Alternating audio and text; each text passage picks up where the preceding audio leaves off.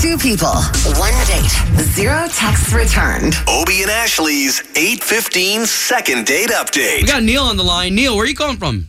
Calling from Macaulay. Nice. Hey. Okay, good to be talking to you. So tell us your problems. Yeah, so uh, went on a on a date, met on Tinder, took her to City Walk. A lot of stuff to do there, a lot of stuff to see. I I thought it was a really good first date, and like she hasn't gotten back to me at all, which is really weird. She was always really good about getting back to me, but like it's been several days. This is not like her at all. I'm kind of worried. I just want to know what's up. All right, well, we're definitely going to find out if we can get her on the line. We appreciate you giving us her phone number, and uh, we're going to try to call Monica next, okay? Great, thank you. Don't say anything until we talk to her first.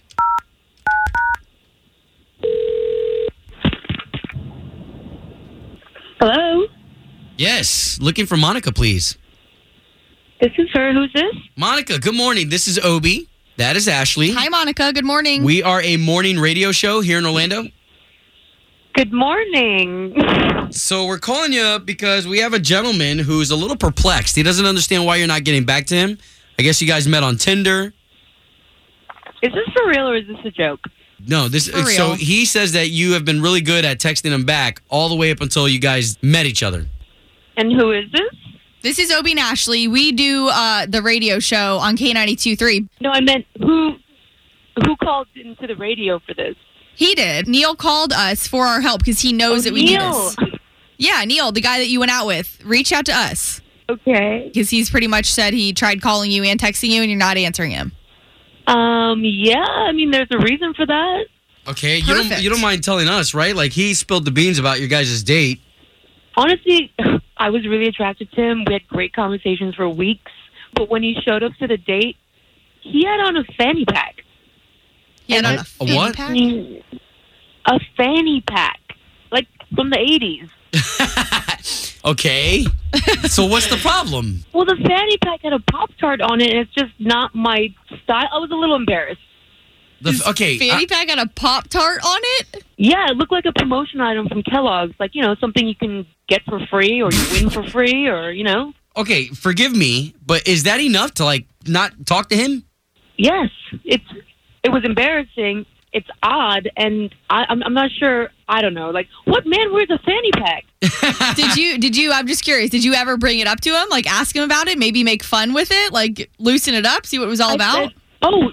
Uh, well, I, I mean, he kept pulling stuff out of the fanny pack, so I was like, "Oh, you have a, a lot of stuff in there." He's like, "Yeah, it's really essential. It's really, you know, it's just very resourceful." I'm like, "What?" Wow. Um, Mm. Okay, so if you don't mind, Monica, I'd love to bring Neil into the conversation because he's actually listening. Oh, so you'll my pick God, up their phone okay. call. You won't pick up my phone call, but you'll pick up their phone. Well, they don't wear fanny packs on dates, so you don't know What's that. wrong with a fanny pack? you're a grown man. Why are you wearing a fanny Look, pack listen, on let me a date? explain. Look, Look, look, I'm upset right now, but l- listen. Wallets have been proven to be bad for, like, if you sit on them for a long time, they've been proven to be bad for your posture. And a fanny pack keeps everything, and it's, there's more room, so it keeps everything right in the same place. I've read that sitting on your wallet gives you hemorrhoids. All right, oh my God. I I need to stop And no sitting on one my wants wallet. that. you know what I keep in my fanny pack? I have floss, like those little tooth scrubbers. Nice. Anything you need after a meal or before, I have mints. Wow. I am like Inspector Gadget for dates. Well, I mean, what's up with the Pop Tart? At least get like a plain black one if you really need all of that on your, I don't know, two, three hour date. uh, this particular one, I got by saving box tops and mailing them in. I had to pay three ninety five shipping and handling, but it was free. It shows that I'm resourceful and I save money, and also that I'm fun. Like who doesn't like Pop Tarts? Monica, I think this is worth another shot. Ashley and I, we're going to pay for you guys to go on another date. How do you feel Yeah. about that? Nah, I'll pass. Give it to somebody else. What? Come on. It- it- Neil, You're just, lost. don't- You're just, lost. just don't bring the fanny pack this time. I can't promise that.